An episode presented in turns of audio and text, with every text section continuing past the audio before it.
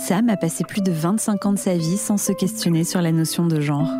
En 2020, bouleversé par la mort tragique de George Floyd aux États-Unis, Sam entame des recherches très approfondies sur les origines du racisme. Les livres qu'il découvre traitent du racisme, mais aussi de la question du genre. Ces lectures sonnent comme une révélation, et Sam va alors faire une transition de genre pour être un homme trans. Même s'il se genre désormais au masculin, Sam ne se sent appartenir totalement à aucun genre et se définit comme non-binaire. Il nous emmène aujourd'hui dans son cheminement de pensée, nous explique comment il a compris ce qui se passait en lui, a mis des mots dessus, et comment c'est accepté par son entourage. Au lendemain de la journée internationale de lutte contre l'homophobie, la transphobie et la biphobie, je suis très heureuse qu'il ait accepté de raconter son histoire et qu'il nous aide à ouvrir les esprits. Je vous souhaite une bonne écoute. Bonjour Sam Hello. Ça va Ça va et toi Ça va très bien. Je suis très contente qu'on puisse euh, enregistrer un épisode et papoter un peu ensemble. Je te remercie beaucoup d'être venu. Bah, merci pour l'invitation, ça me fait hyper plaisir d'être en face de toi. J'avais très envie qu'on parle d'un sujet que je trouve euh, très important parce que euh, je t'ai découvert sur Instagram et donc tu as un compte, enfin tu as plusieurs comptes, on va, on va en parler plus tard, mais moi je t'ai découvert sur un compte perso où tu parles beaucoup d'identité et de transidentité et également de non-binarité, puisque tu te définis comme non-binaire. Et je trouve ça très intéressant d'en parler, parce que comme on disait un petit peu avant, c'est vrai que c'est assez flou pour les gens de euh, comprendre déjà ce que ça implique, quelle est la différence entre la non-binarité et la transidentité.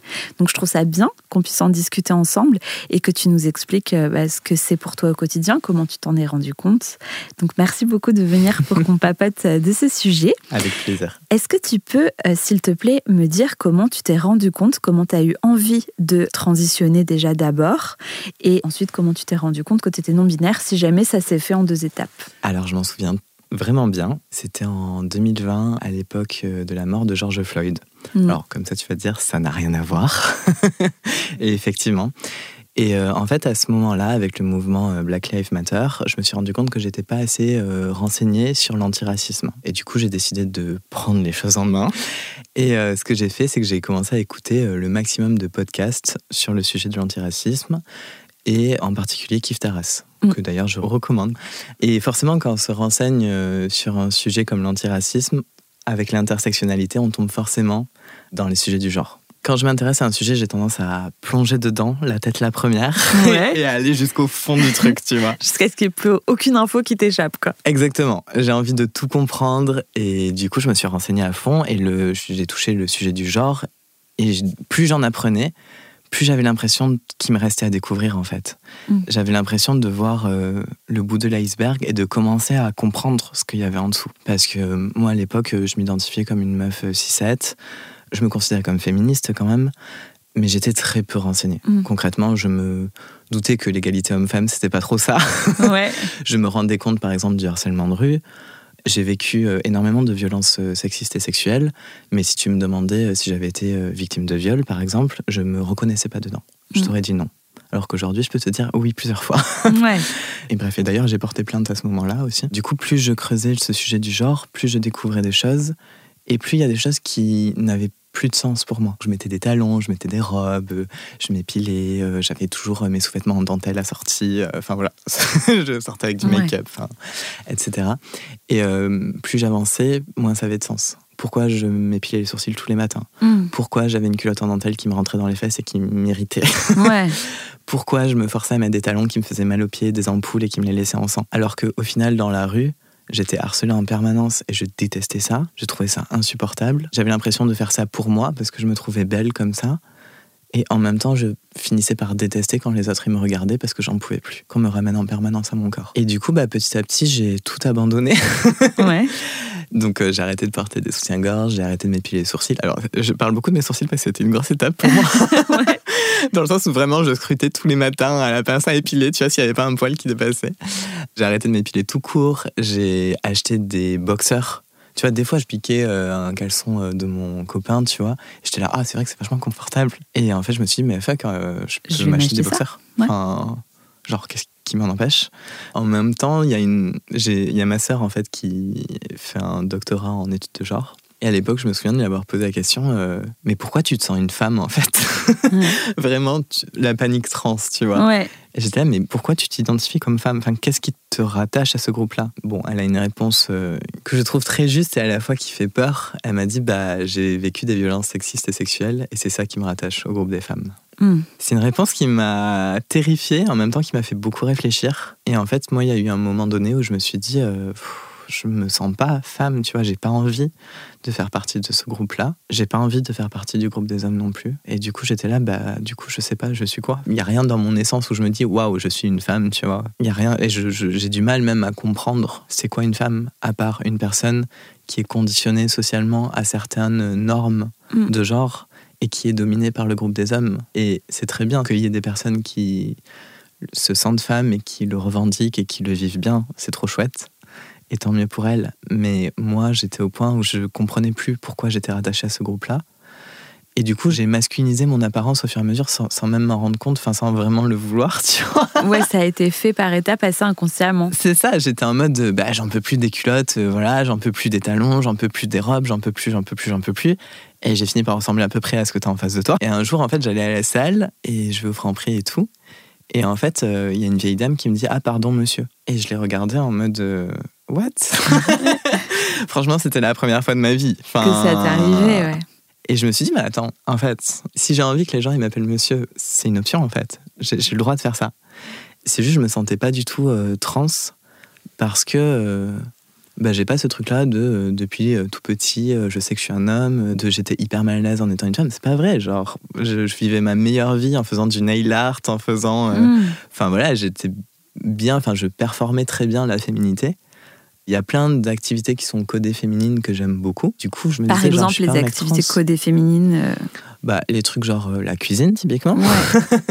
Personnellement, j'adore ça. Euh, toutes les activités de do-it-yourself. Je sais pas, même pendant le confinement, j'ai fait de la broderie, enfin, des trucs comme ça, où tu te dis, c'est pas codé comme masculin, on va dire, même si évidemment tout le monde peut faire ce qu'ils et elles veulent. Mais juste, je rentrais pas dans le stéréotype de je suis un petit garçon depuis toujours. Et euh, en même temps, c'est une période où j'ai rencontré, enfin, on m'a parlé de personnes trans. Donc, ça devenait une option dans le sens où euh, j'avais des amis d'amis euh, qui étaient trans et qui étaient non-binaires et qui n'avaient pas ce truc-là aussi. Donc, je suis en mode, ah, si eux, c'est possible, bah, peut-être que moi aussi. Tu connaissais, du coup, toi, le, la non-binarité ou c'était très abstrait pour toi dans le sens où connaître, j'imagine que tu connaissais, mais est-ce que tu savais vraiment ce que ça impliquait dans ta chair, quoi? Alors, quand je te parle de ce truc-là du Franc-Prix, c'était en juin 2021. Hmm. Donc, il y avait un an de je me renseigne sur le genre derrière. Et du coup, bah, forcément, la non-binarité, ça fait partie des thématiques que je connaissais. Et j'avais fait du coup quand même un coming out non-binaire juste à ma sœur. Quelques mois plus tard, en mode Ah, je suis en panique, je crois que je suis pas une femme parce que parce que j'ai pas envie, ça m'inspire rien, tu vois. Mais je l'avais vraiment gardé juste pour ma sœur. Et comment elle avait réagi? Elle avait très bien réagi. Bah, elle est très renseignée sur ces thématiques-là. C'est une femme cis quand même. Mhm. Mais elle avait euh, très bien réagi. Elle m'avait dit bah, il n'y a pas de souci. Enfin, et si tu veux changer de pronom un jour ou, quoi que ce soit, tu me dis, il n'y a pas de problème. Mhm. Du coup, bah, avec cette histoire de vieille dame au franc prix, j'en ai parlé euh, à mon copain de l'époque. Enfin, une de mes relations de l'époque. Je dis mon copain, c'était vraiment une relation importante pour moi. Et il m'a dit, bah, si tu veux, je peux essayer de t'appeler monsieur. Et on fait ça juste nous deux. Et puis, tu vois. Et on a fait ça. Et deux jours après, je faisais un coming out trans à tout le monde en mode, bon, ça y est. C'est fou ça. T'as eu de la chance parce que même euh, par rapport à cette relation importante, c'était pas évident. J'imagine pour lui, tu vois. Non, bien sûr. Bah, j'avais plusieurs relations importantes. Oui, parce qu'on euh, on en parlera aussi peut-être, mais parce que tu es euh, polyamoureux. Euh. Absolument. Et du coup, bah, à l'époque, j'avais trois amoureux qui étaient trois mecs cis, et il y en a deux qui ont très bien réagi et un qui a mal réagi, on s'est séparés. Mais oui, clairement, d'avoir un entourage bienveillant, ça m'a aidé. Allié, tu vois, qui ne te dit pas que c'est soit une passade ou que ça. Non, bien sûr. non, globalement, j'ai eu vraiment de la chance. J'ai un entourage qui est très bienveillant. Hmm. Et j'ai perdu quelques personnes proches dans le chemin. ouais, qui n'ont pas accepté Qui n'ont pas accepté. J'avais une amie notamment, ça faisait dix ans qu'on était amis. Et euh, du coup, j'ai fait mon coming out euh, comme tout le monde. Et elle a jamais accepté. Et au bout d'un an, euh, je lui ai dit j'en ai marre. Je j'accepte plus moi. Et pourquoi elle n'acceptait pas en fait? Parce que ça, ça me paraît toujours fou. Tu vois, autant je juge pas dans le cadre amoureux, dans le sens où tu peux ça ramène à sa propre identité. Voilà, tu peux l'accepter dans le sens où tu veux que la personne que tu aimes, évidemment, euh, soit euh, bien et euh, se sente ben, en harmonie avec ses valeurs et ce qu'elle est. Mais après, je peux comprendre que tu vois, comme tu dis, ça bouleverse des choses, ça implique quelque chose, en l'occurrence pour cet homme-là, tu vois. À la limite, bon, je sais pas comment j'aurais réagi, mais je peux me mettre plus facilement à sa place qu'à la place d'une amie, tu vois. C'est juste que, je sais pas, prononcer jamais mon prénom. Je l'ai jamais entendu dire Sam. Elle a fait beaucoup de mal à me genre au masculin. Dès que je parlais de personnes non binaires, elle me disait toujours Ah, mais c'est un homme ou c'est une femme? c'est une personne non binaire. Mm. je ne te dirai pas ce qu'elle a entre les jambes. Et de toute façon, j'ai des amis, concrètement, je ne sais même pas pour être honnête. Je, je, je, je, sais pas. Parce qu'on va rentrer du coup dans le vif du sujet pour peut-être les gens qui savent pas vraiment ce que ça veut dire. Est-ce que tu peux un peu nous expliquer la non-binarité, la non-binarité ce que ça veut dire? Je vais donner ma définition. Ouais. Je sais pas si elle sera exacte ou pas, mais euh, la non-binarité, déjà, c'est inclus dans la transidentité. Mmh. Donc la transidentité, c'est un terme parapluie qui désigne les personnes en fait qui se reconnaissent pas dans le genre qui leur est attribué à leur naissance. Mmh. Donc la non-binarité en fait partie. Et la non-binarité, du coup, c'est un autre terme parapluie qui est en dessous de la transidentité pour euh, désigner les personnes qui se reconnaissent pas dans homme ou femme, dans, la définition binaire du genre. Voilà. voilà. Et du coup, tu as plein de termes en dessous euh, de non-binaire, de manière de vivre la non-binarité. Donc, par exemple, un qui est très connu, ça va être tout ce qui est gender fluide, où les personnes euh, switchent en fait entre plutôt masculin ou plutôt féminin en fonction des jours, etc. Et, vont changer de pronom, voire de prénom en fonction des jours. Et donc, par exemple, si j'ai envie d'être une bonne alliée, comment tu genres quelqu'un qui te dit qu'il est non-binaire? Tu lui demandes son pronom, tout simplement. Tu lui demandes son pronom, mais euh, du coup, euh, comme tu dis qu'il y a ce côté gender fluide. Euh, Alors, j'ai pas de personne gender fluide autour de moi, donc j'ai pas d'expérience et du coup, je peux pas en parler, tout simplement. Euh, à titre personnel, je me considère à genre. Du coup, c'est un sous-terme de la non-binarité. Je me considère comme à genre si je ne me reconnais pas euh, dans, un genre, des deux genres. Euh, spécifique et je ne ressens pas de genre. Mais donc, en revanche, toi, tu demandes à être genré au masculin. Alors, j'utilise les pronoms il et yel alors concrètement en français, Yel, euh, c'est chiant. Enfin, on va pas se mentir. Ben, euh, en, tout cas, en tout cas, moi, je vais t'avouer. Enfin, après, je respecte que certaines personnes aient envie, mais je t'avoue, euh, ça me viendrait pas naturellement, sans méchanceté, tu vois. Mais c'est vrai que c'est pas facile. C'est une gymnastique. Honnêtement, j'ai des personnes autour de moi qui utilisent exclusivement Yel, donc tu mm. t'as pas le choix si tu veux les respecter. Du coup, bah, au début, c'est un chouïa compliqué, ça fait un peu des nœuds au cerveau, mais, mm. c'est comme tout, on s'habitue. Tu t'habitues, bien sûr. Et ensuite, ça devient facile facile. Hmm. Et du coup, j'utilise il aussi parce que c'est plus simple et j'ai pas de problème à, utiliser il. Ok. Mais c'est un réflexe à avoir euh, maintenant. Euh, quand je rencontre une personne, je demande c'est quoi ton prénom et ton pronom? Comme ça, de suite, en fait, tu sais. Et si tu rencontres une personne et qu'il n'y a pas cet échange-là, bah, il y a juste à écouter la personne hmm. et à voir comment elle a ce genre, si tu veux pas demander. Oui, bien sûr. Et aussi, il y a certaines personnes qui le précisent sur les réseaux sociaux, par exemple, maintenant. Donc ça, ça peut aider un petit peu aussi pour pas faire d'impair. Mais alors, tu vois, dans la représentation euh, populaire, on va dire, de la non-binarité, je pense qu'en fait, il y a aussi beaucoup de gens qui confondent non-binarité et sexualité. Enfin, moi, j'ai pu parler à pas mal de personnes qui n'étaient pas encore renseignées et qui confondaient un peu non-binarité et bisexualité. Ah. Tu vois Alors que ça n'a rien à voir, le genre et la sexualité. Ça n'a rien à voir. Déjà, la transidentité souffre beaucoup de ces. De ces mélanges. Des fois, on me dit, mais pourquoi t'as transitionné si tu relationnes avec des hommes? Alors, les hommes trans gays, ça existe. Oui. voilà, tout existe. Les femmes trans lesbiennes aussi. Toutes les possibilités existent et l'orientation sexuelle n'a rien à voir avec l'identité de genre. Ça n'a rien à voir. C'est ça. Et donc, euh, la non-binarité, c'est vraiment ne se sentir appartenir à aucun des genres, mais ça n'a rien à voir avec la sexualité. Exactement. Et toi, est-ce que tu as senti que c'était particulièrement difficile? Est-ce que tu l'as fait en deux temps déjà, ta transition de genre? C'est-à-dire qu'il y a quand même certaines personnes qui continuent un petit peu à t'identifier surtout comme un homme trans. Est-ce que euh, tu ressens que c'est euh, plus simple à comprendre peut-être que la non-binarité? Ah oui, clairement, c'est plus simple à comprendre. Je me présente souvent d'ailleurs comme un mec trans. Mhm. Euh, d'une part parce que c'est plus simple à comprendre et d'autre part parce qu'il y a aussi des questions internes et euh, communautaires vis-à-vis de tout ça dans le sens où euh, aujourd'hui j'ai quand même une expression de genre masculine et on me met genre pas. Enfin dans la rue j'ai jamais... Enfin je suis identifié clairement comme un homme par les autres. Et de ce fait, je bénéficie aussi des privilèges d'un homme. J'ai un peu ce double truc où je me considère à la fois comme un mec trans et comme une personne non binaire. D'un mec trans de fait, dans le sens où bah, socialement, je suis reconnu comme un homme, mais trans quand même, parce que j'ai pas les mêmes privilèges qu'un homme cis. C'est-à-dire que j'ai plein d'expériences qui peuvent être compliquées que Par exemple.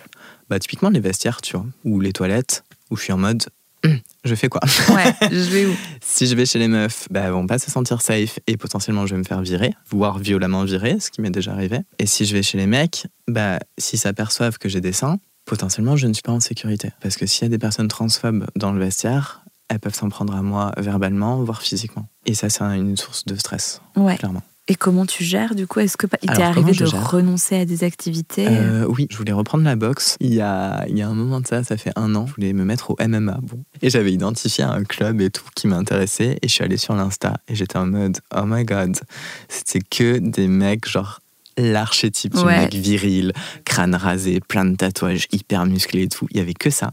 Et j'étais en mode Hmm. Est-ce que je vais y aller? Est-ce que je me sens d'y aller en fait? Hmm. Parce que en soi, moi, j'ai pas de problème à boxer avec ces mecs-là. Mais s'il y en a qui sont homophobes et transphobes, je risque de passer un sale moment. Et du coup, j'ai renoncé. Concrètement, j'ai renoncé. Aller à la piscine aussi, des fois, c'est un peu casse-pied. Hmm. J'irai pas si je suis dans un mauvais jour, tu vois, en termes de santé mentale. Genre, si je suis dans un bon jour, je peux gérer. Mais aujourd'hui, quand je vais à la piscine, bah, je mets un maillot de meuf, Genre, je mets un truc, une pièce euh, de nageuse, tu vois.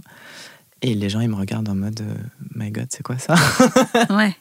Parce que bah, j'ai à moitié le corps d'un homme, quand même. Enfin, je suis vraiment musclé. Je sais que j'ai un passing masculin et en même temps, on voit quand même que j'ai un peu des seins et que j'ai un maillot de meuf. Du coup, les gens, ils sont perdus, quoi. ouais, ils sont perturbés. ouais, c'est ça. Et puis, ils me regardent vraiment comme un monstre. Et moi, je suis là, euh, je viens juste pour nager, en fait. Genre. Hmm est-ce qu'on peut me foutre la paix? Est-ce que je peux juste faire comme vous, en fait Ouais, euh, c'est ça. Moi, je je veux rien demander à personne. Je veux mm. juste faire mes longueurs et je repars. Mm. Mais c'est vrai que ça peut être compliqué. Tu parles de santé mentale. Du coup, je trouve ça intéressant, tu vois, parce que c'est quand même euh, dur au quotidien. En plus, toi, tu es créateur de contenu, donc j'imagine que tu fais euh, aussi particulièrement face à certaines réflexions. Oui, bien sûr. Parce que, bah, on le sait, euh, malheureusement, tu vois, les gens s'imaginent que quand on s'expose, c'est qu'on accepte tacitement euh, d'être critiqué sous couvert de liberté d'expression. Oui, alors je rappelle quand même que l'homophobie et la transphobie, ce sont des délits qui sont punis par la loi. Bah, et en ligne, c'est également valable. Oui, bien sûr. Mais je suis pas sûre que le compte où je reçois le plus d'insultes, ce soit celui où je parle plus de la transidentité. parce que donc on va parler de tes deux comptes parce que tu es créateur de contenu. Tu as euh, deux comptes Instagram euh, qui fonctionnent très bien. L'un qui est un compte qui est vraiment dédié à la nourriture, à la cuisine, dans lequel tu montres des recettes, etc. Et un compte vraiment qui s'appelle Appelle-moi Sam, qui euh, est plus dédié justement à la transidentité. Et, tu vois, ça m'arrive souvent que sur mes vidéos de recettes, euh, juste c'est une, vidéo de recettes. Hein. Hmm. Il n'y a jamais mention de quoi que ce soit. Ouais. et j'ai régulièrement des insultes euh, homophobes et ou transphobes. Le sale PD étant un grand classique, ou des trucs transphobes, euh, alors que je poste juste une vidéo de recette en fait. Enfin, ouais, bien sûr, c'est pas du tout le sujet. C'est pas du tout le sujet. Et juste ces personnes-là, elles ont juste pas envie que je vive. Enfin, hmm. c'est juste d'exister, elles ont l'impression que ça les menace. Et comment tu gères justement ça? Parce que tu parles de jours où euh, tu es dans de meilleures dispositions euh, psychiques. Comment tu gères bah, justement les jours où tu l'es moins? C'est pas toujours facile. Hmm. pour être honnête avec toi. Et petit à petit, j'ai mis en place des choses pour me protéger. Par exemple, euh, j'essaie de lire tous mes messages et de répondre à tous mes messages. Maintenant, dès que j'ai un message qui, je sens, a le potentiel de ne pas me mettre bien, je bloque la personne. Euh, au début, je répondais, et en fait, des fois, c'est extrêmement vicieux. Enfin, les insultes, j'ai jamais, jamais répondu. Mais des choses beaucoup plus vicieuses, comme euh, bah, par exemple, euh, quand j'ai perdu Fred, donc, qui était mon copain et qui est mort en Ukraine parce qu'il était journaliste. J'en ai parlé sur les réseaux sociaux parce que bah, ça faisait partie de ma vie, en fait. Et j'ai reçu des critiques à ce moment-là des PD encore, qui ça sont relativement faciles à gérer parce que voilà, j'ai l'habitude, je sais que c'est stupide, que c'est juste bête et méchant, voilà. Mais j'ai aussi eu des critiques beaucoup plus vicieuses, des personnes qui me disaient par exemple, euh, j'avais beaucoup d'empathie pour toi au début, et puis euh, je trouve que t'en parles quand même beaucoup. Peut-être que t'essaies de faire le buzz euh, là-dessus. Et j'étais bah non, en fait, enfin, j'ai mon copain qui est mort en Ukraine. Mm. Euh, c'est pas, j'en parle parce que j'ai besoin d'en parler, Bien sûr. parce que ça fait du bien aussi à d'autres personnes Mm. et parce que concrètement, je fais ce que je peux. C'est devenu une habitude en fait de partager mon quotidien, de partager. J'ai pas du tout de planning éditorial. Mes contenus ne sont pas prévus. Enfin, en fait, je fais euh, au fur et à mesure euh, de la vie, de ce dont j'ai envie de parler. Et je, je prévois pas mes contenus. Genre, j'ai jamais, même pas, j'ai deux jours d'avance. Quand ça se passe bien, j'ai une semaine, mais concrètement, c'est très très rare. Donc, je filme au fur et à mesure de ce dont j'ai envie de parler. Donc, quand il, me il se passe un gros truc dans ma vie, Majeur. j'ai envie d'en parler en fait. majeur, et surtout un deuil, t'as que ça en tête pendant très longtemps. Et du coup, forcément, j'en ai sûr. parlé. Mais en revanche, t'as pas reçu à ce sujet précis, t'as pas reçu de remarques euh, transphobes ou homophobes ou- Euh, homophobe, si, clairement. Si, Si. homophobe, euh, si, si. par rapport à, à cette À des histoire d'amour. personnes euh, même euh, qui ont dit, bah, ça en fait un de moins. Enfin, ce qui est quand même extrêmement violent. Oui, et comme tu dis, c'est puni quoi, par la loi. Ah oui, mais j'ai eu des trucs. Enfin, tu te rends compte à quel point il y a des personnes qui sont abominables quand même.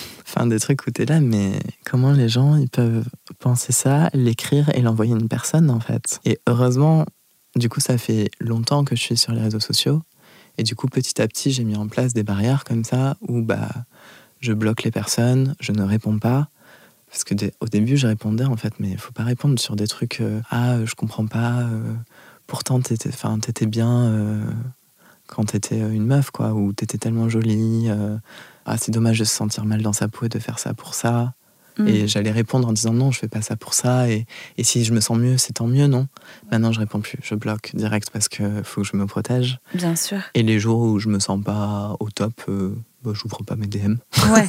et puis ton contenu se suffit dans le sens où il est suffisamment, je mets des guillemets quand je le dis, mais éducatif pour que tu laisses à la disposition de tout le monde. euh, Oui, et après, des fois même, euh, j'ai un format qui est rigolo.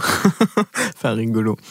Il y a ce truc-là où des fois les gens se rendent pas compte de à quel point on reçoit des trucs violents. Et du coup, j'en ai fait un format une fois. euh, Enfin, c'était un peu parti sur une blague en mode euh, je vais répondre à la personne. Et du coup, j'ai fait un format, tu vois, le Get Ready With Me, le truc classique où tu Ouais. t'habilles.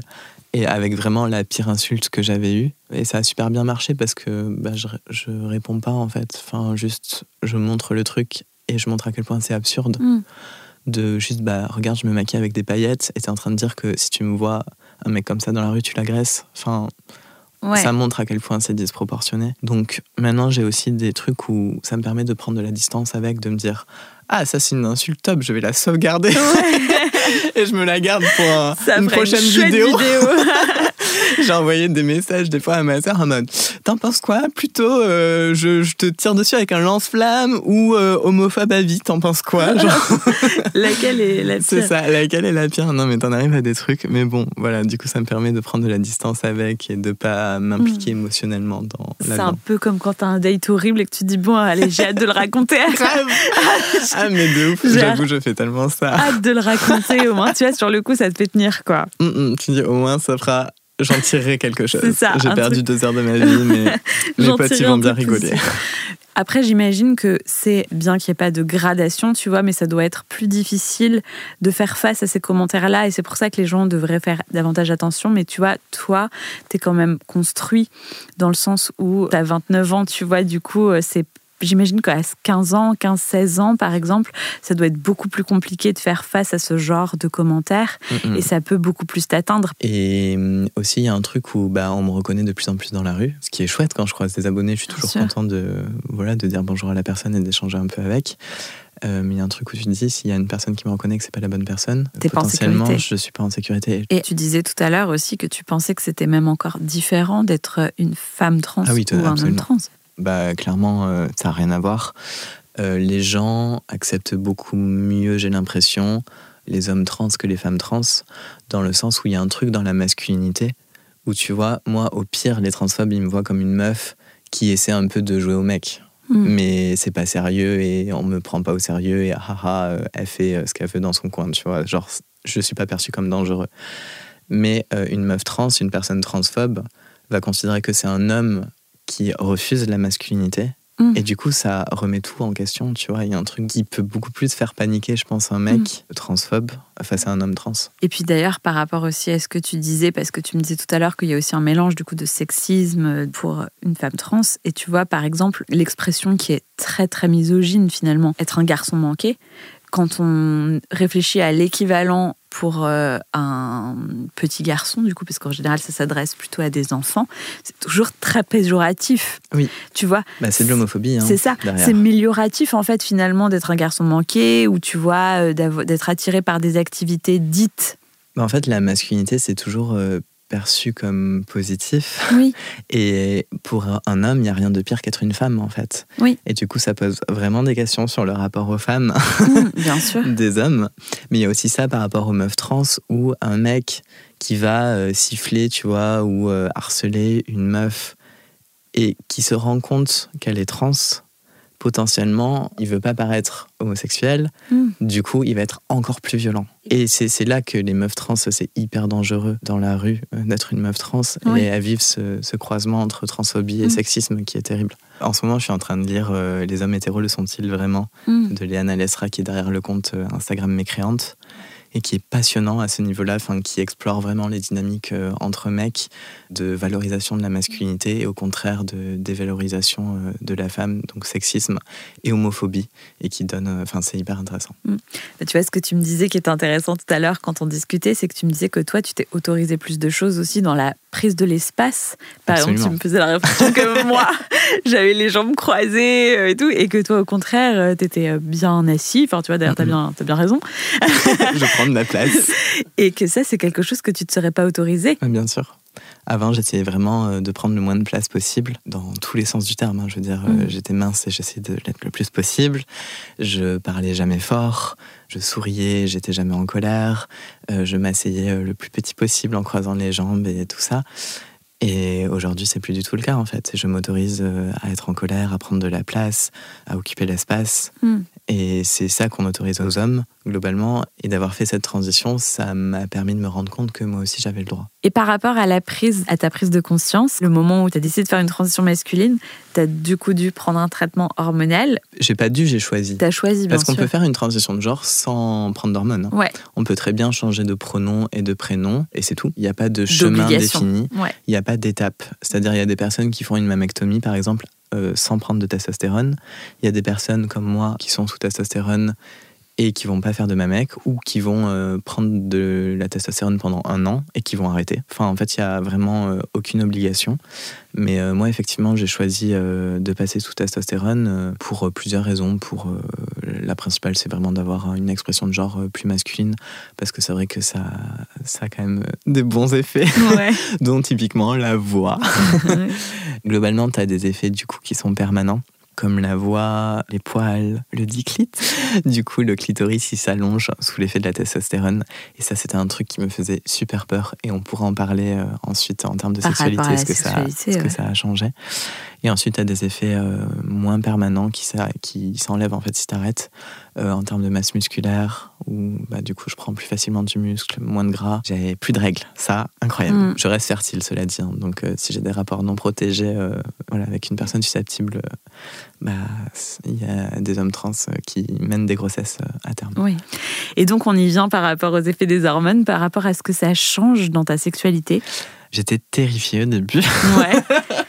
Bah, c'est horrible parce que tu te dis, genre, ça va changer mon corre et, et qu'est-ce qui va se passer, sensations, quoi. peut-être. Surtout, euh, bah, surtout au niveau génital, tu vois, où tu sais du coup que ton clitoris il va changer. J'étais là, bah, est-ce que je vais aimer les sensations? Est-ce que je vais aimer à quoi ça va ressembler? Est-ce que je vais réussir à avoir des orgasmes encore? Est-ce que mes partenaires, comment ils vont réagir? Enfin, je me posais un million de questions. Et, enfin, en fait, oui, ça a changé.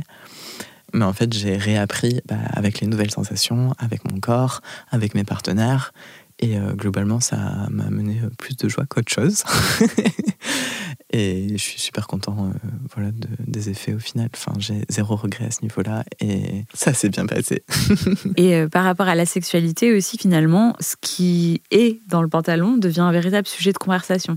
C'est-à-dire qu'on va euh, demander à quelqu'un est-ce que tu es opéré Est-ce que tu es allé au bout de ta transition Alors qu'il n'y a pas de bout de transition. il n'y a, pas de bout de transition. Chacun transitionne comme il le Et ensuite, une personne qui ne va pas interagir avec mes organes génitaux, ça ne la regarde pas. Ben, c'est ça. Et euh, au-delà de ça, il y a vraiment euh, une crispation sur le sujet où, euh, pour des mecs trans, en fait, le fait de ne pas avoir de, pénis, ça va être considéré comme une catastrophe. Et inversement, comme pour des meufs trans, le fait d'avoir un pénis, c'est perçu comme un truc de ouf, alors que pas du tout. Et en même temps, tu vois, j'ai envie de dire, bah, je sais pas, il y a des mecs avec des micro-pénis, tout existe. Faudrait se décentrer un peu de ça Mm. Et de se dire, euh, bah, quand tu sors de cette considération euh, de rapport euh, hétéronormatif, vraiment en mode on fait des préliminaires, ensuite on a la pénétration, ensuite la personne avec le pénis a joui, et ensuite c'est fini. Ça amène beaucoup plus de liberté et beaucoup plus de considération de l'autre, en fait, de qu'est-ce que la personne elle aime, qu'est-ce qui la fait kiffer, qu'est-ce qu'on va faire ensemble qui va nous faire kiffer. Et c'est ça qui compte, en fait. C'est pas genre ce que la personne elle a réellement entre les jambes. Parce que, en fait, d'une personne à l'autre, au final, ça change tout. Mm. Personne n'aime le même truc et personne n'est sensible de la même manière. Mm. Donc au final, on s'en fout de ce qu'on a entre les jambes. Par rapport justement au rapport que tu peux avoir avec les générations, plutôt les générations type plutôt de nos parents, est-ce que tu trouves que c'est un chemin qui est plus compliqué? C'est forcément plus compliqué parce qu'ils ont moins été exposés aux personnes trans dans le sens où euh, on a plus de visibilité depuis quelques années, avec ce que ça amène, hein, de haine aussi. Euh, mais on a quand même plus de visibilité, donc le, le sujet est mieux connu. Mais après, si ça, il y a rien qui empêche de bien réagir. Enfin, je pense, euh, donc moi, j'ai pas trop de famille de sang, mais j'ai une famille de cœur. Donc j'ai des grands-parents de cœur qui ont 80 ans.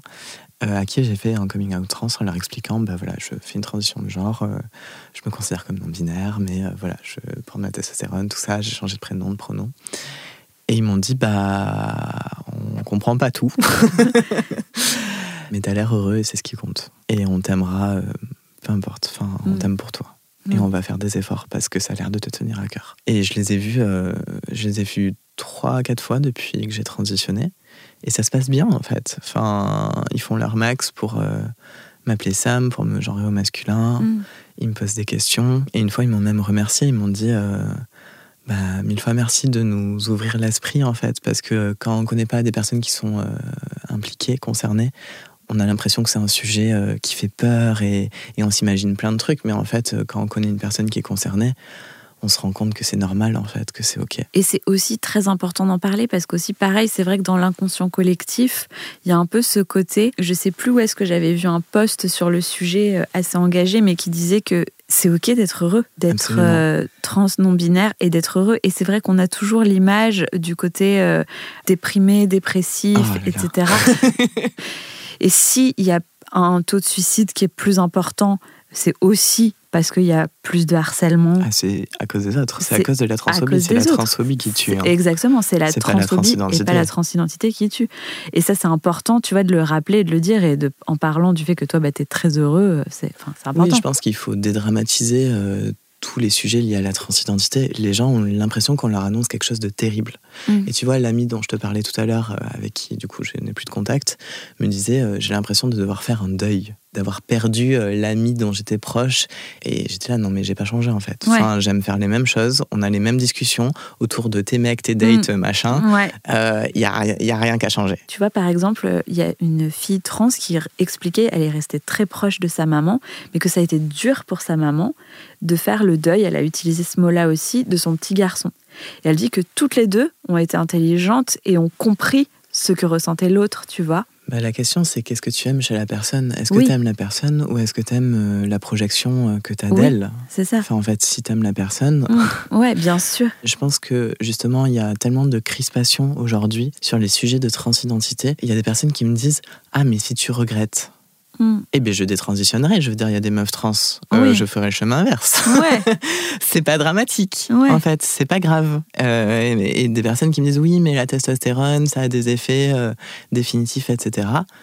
oui, je sais. Et au pire du pire, encore une fois, je veux dire, il y a des meufs trans qui partent avec une voix bien plus grave que moi, avec beaucoup plus de poils, euh, je m'en sortirai si j'ai envie de retrouver un passing féminin, euh, je le ferai. Et puis voilà. Enfin, en fait, c'est pas grave. C'est il y a vraiment un truc hyper tendu mm. sur la transidentité où on a vraiment l'impression que ça touche à un sujet hyper dramatique, mm. alors que moi j'ai juste envie de dire mais si ça me rend heureux, enfin voilà. Et puis si dans 5 ans je change d'avis ou dans 10 ans, dans 20 ans, bah, je changerai d'avis et je ferai le chemin inverse. Si à ce moment-là c'est ce qui me rend heureux, bah, tant mieux. J'ai pas de problème avec ça en fait. Et dans ta vie euh, privée, quand tu rencontres quelqu'un, est-ce que c'est un sujet qui vient euh, rapidement? Euh, Le fait d'être trans? Ouais. Alors, vu que j'en parle sur les réseaux sociaux, oui, enfin, globalement, j'en parle très facilement. Enfin, mm. je vais rapidement préciser, oui, parce que je suis trans et du coup, voilà, mais vraiment comme un non-sujet. Ça m'est même arrivé, tu vois, d'animer une formation de cuisine. Et il y a une personne qui me posait une question, euh, je sais plus, sur les réseaux sociaux par rapport aux haters, je sais pas quoi. Et j'ai dit, bah oui, c'est un sujet que je connais bien parce que du coup, je suis trans et j'ai un deuxième compte et voilà. Et la personne m'a regardé et m'a dit, ah mais c'est trop chouette que tu dis ça comme ça. Et je dis bah oui oui bah oui je suis trans voilà enfin c'est pour moi c'est un, un truc euh, commun quoi. Enfin je j'ai pas un coming out euh, énorme à faire à chaque fois. Enfin je le mentionne comme ça euh, c'est normal quoi. Oui d'ailleurs même le podcast coming out du coup un, un podcast que j'adore dit ce serait génial en vrai qu'on n'en ait plus besoin Absolument. Parce que ça voudrait dire que c'est complètement OK et euh, normal et euh, qu'il n'y a plus besoin d'en faire un vrai sujet. quoi. Et par rapport à la place dans l'espace public, la différence avec la non-binarité, tu disais que c'est quand même toujours plus compliqué de l'expliquer. Pourquoi tu penses? C'est rassurant d'avoir des cases. Ouais. Tu vois, ta homme, ta femme. Et du coup, c'est plus facile de comprendre quelqu'un qui veut passer d'une case à l'autre. Et du coup, qui va cocher tout, tout ce qu'il y a coché qu'une personne qui dit non mais en fait tes cases euh, elles sont nulles et j'en veux pas. Mmh, ouais. Puis ça remet plein de choses en question en fait. Enfin pour les personnes en face qui vont se dire attends si cette personne elle a le droit de s'extraire du genre, enfin ça mmh. remet tout en question tu vois alors que si tu changes juste de case c'est beaucoup plus simple. Et par rapport à ce qu'on nous apprend justement tu sais quand on est jeune on nous dit que bah si tu veux être bien poli il faut dire bonjour madame bonjour monsieur.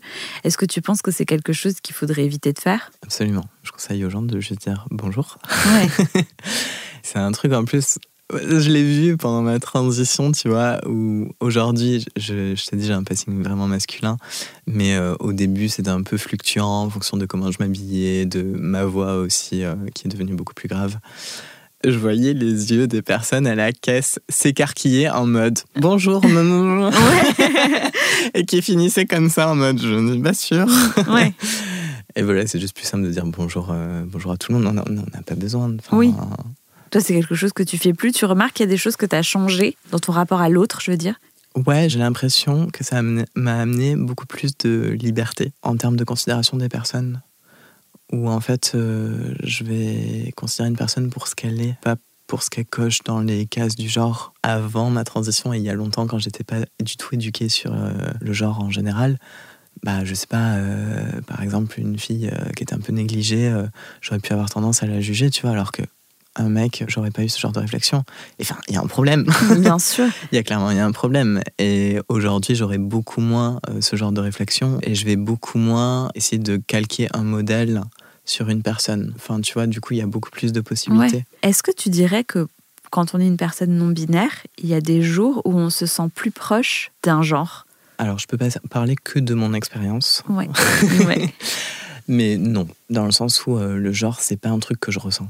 Enfin, je me sens pas euh, homme ou femme. ouais, c'est juste que tu as l'impression. C'est juste que des fois, par exemple, euh, je sais pas, pour une soirée, je vais m'amuser à me faire un super make-up. Ou par exemple, je fais du drag. Du coup, euh, je fais de la scène et j'ai des personnages sur scène. Et parfois, je fais des personnages féminins. Donc, je vais utiliser des codes féminins avec des make-up féminins, j'ai des perruques, tout ça. Et je trouve ça super rigolo, tu vois, de me mettre en meuf et d'exagérer le truc à fond, tu vois, avec une super perruque et de tout le make-up et tout, et les ongles et tout ça. Et en même temps, je sais que c'est pas moi. Tu vois, je, je sais que ça n'a rien à voir avec mon identité à moi. Mm. C'est un truc que j'aime faire et que je trouve rigolo. Et pareil pour la masculinité au final. Enfin, je veux dire, c'est qu'une question de code. Là, tu vois, je m'habille comme ça parce qu'en public, c'est confortable. Mais genre, typiquement, l'été, j'aimerais trop mettre des robes. C'est trop agréable de mettre des robes. Ouais, bien sûr. Genre, c'est trop agréable quand il fait chaud et tout. C'est trop cool d'avoir une robe un peu légère et tout. J'aimerais trop faire ça, mais je me le permettrai jamais parce que c'est dangereux en fait. Genre, si je fais ça aujourd'hui avec mon corps, euh, je vais me faire agresser. Enfin, ouais, c'est plus ça qui te fait peur. Ah, bah là, concrètement, ça, oui, c'est ça. Mais euh, j'ai un copain un amoureux plutôt, qui est un mec trans, non binaire aussi. tu vois, je dis un mec trans par réflexe, mais non binaire. Bah, chez lui, il met des robes. Mm. Et genre, euh, quand je suis chez lui, des fois, ça nous arrive de mettre des robes. Et du coup, on se retrouve, tu vois, t'imagines deux mecs trans. En plus, lui, euh, ça fait beaucoup plus longtemps qu'il est sous testostérone que moi, tu vois. Donc, il a vraiment, genre, euh, une moustache de ouf et tout. Enfin, vraiment, il passe vraiment pour un mec. Enfin, il a fait une mec en plus. Enfin. Et donc, on se retrouve, t'imagines, nous deux dans sa cuisine, en petite robe d'été, tu vois, en train de cuisiner. Enfin, c'est vraiment ça. Et en fait, on n'a aucun problème avec cette image-là. Mais même au début, la première fois, ça m'a fait bizarre de remettre une robe. J'étais en mode est-ce que c'est ok, tu vois? Et ça m'angoissait. Et c'est d'être en relation avec cette personne-là où je me suis dit, bah en fait, si lui le fait, c'est que c'est ok, tu vois? Oui, puis tout est ok en vrai. Oui, tout est ok, mais en fait, on a vraiment très peu de représentation euh, non binaire, à la fois sur les réseaux sociaux et globalement dans la vie, parce que c'est pas du tout accepté. Mais moi, par exemple, au début, je me disais, bah, je ferais sûrement une mamec parce que tout le monde le fait, tu vois. mais en fait, euh, je suis là, bah, j'ai pas de problème avec mes seins, euh, c'est quand même une opération lourde, je, pourquoi faire Et qu'est-ce que tu penses qu'il faudrait proposer pour avoir une représentation non binaire plus importante? Bah, en fait, ça touche au genre en général. Enfin, mm. le problème, c'est le patriarcat, j'ai envie de dire, mais là, ça va être compliqué du coup.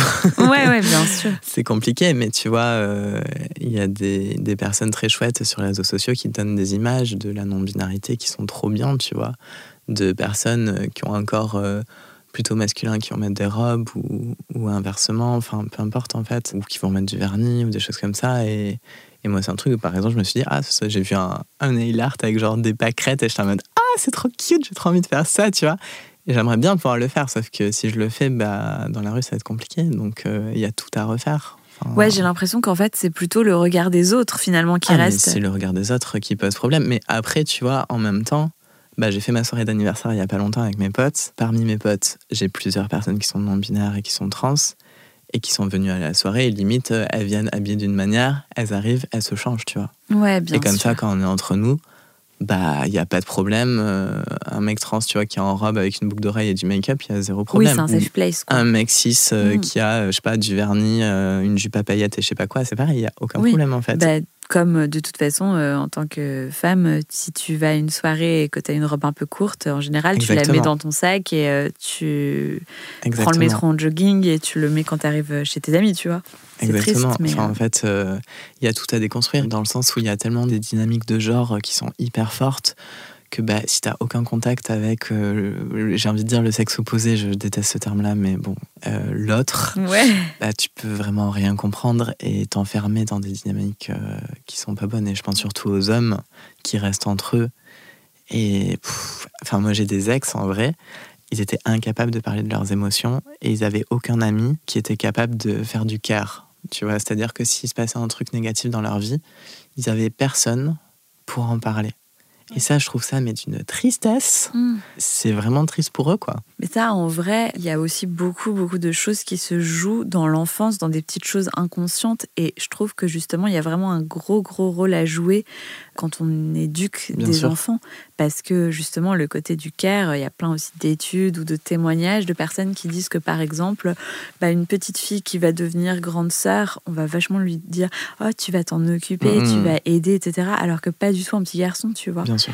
Pareil, le côté, euh, par exemple, jouer à la poupée pour un garçon, ça reste encore euh, très euh, connoté, euh, très, euh, tu vois, regardé, etc. dans les parcs, alors qu'en vrai, c'est trop bien, parce que ça lui apprend à prendre soin. Puis même à exprimer ses émotions. Enfin, un petit garçon qui pleure, c'est pas du tout acceptable, alors qu'une petite fille qui pleure, c'est plus ok. Et je pense qu'on a, au final, enfin, tout le monde a intérêt à déconstruire le genre, en fait. Bien sûr. Et à, se donner toutes les options et à pouvoir bah, devenir pleinement soi, en fait, et s'autoriser tout.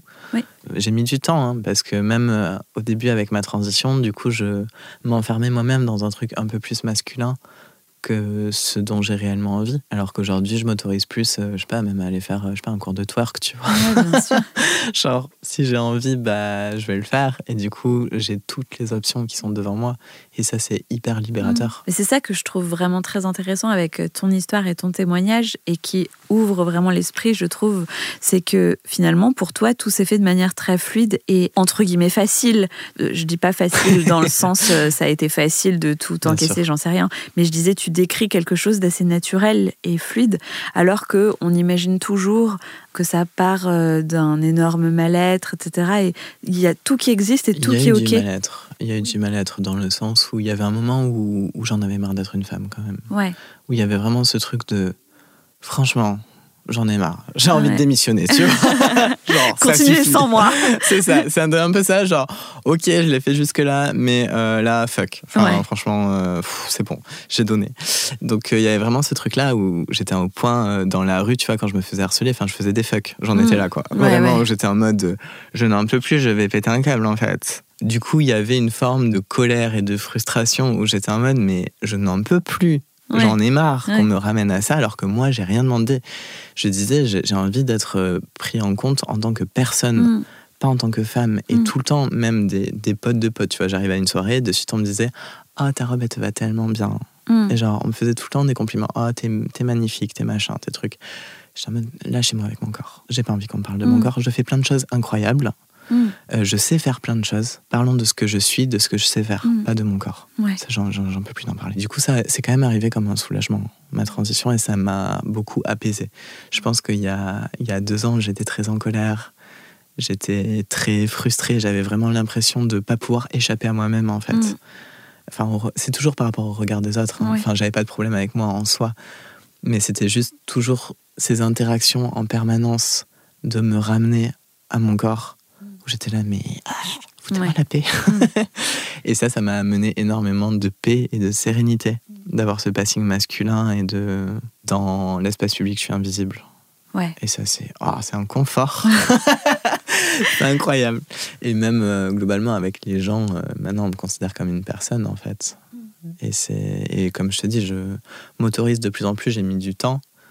Euh, Il y a eu cette phase au début de transition, j'essayais de un peu plus cocher les cases de la masculinité. Et petit à petit, je me suis rendu compte que c'était OK de pas les cocher. Et maintenant, je suis vraiment euh, de plus en plus confortable à me dire, bah, tout est possible. Je et- pioche ce que je veux. et je pioche euh, ce que je veux tout en ayant le confort d'être perçu comme un homme Mm. quand on me connaît pas. Et ça, c'est quand même un confort et un privilège, faut le reconnaître. Bah, je te remercie beaucoup, Sam. J'ai pris beaucoup de plaisir à, à échanger avec toi et euh, j'espère que bah, ça va aider des gens à mieux comprendre et à aussi peut-être changer éventuellement leur manière de s'adresser ou de comprendre les, les histoires des autres. Merci, à bientôt. Merci à toi pour ton écoute et à très vite. Voilà, le moment est venu de se quitter. J'espère que vous avez apprécié cet épisode. Je vous donne rendez-vous la semaine prochaine pour découvrir un nouvel invité, un nouveau parcours et se faire embarquer dans un nouveau virage. En attendant, prenez soin de vous et bonne semaine.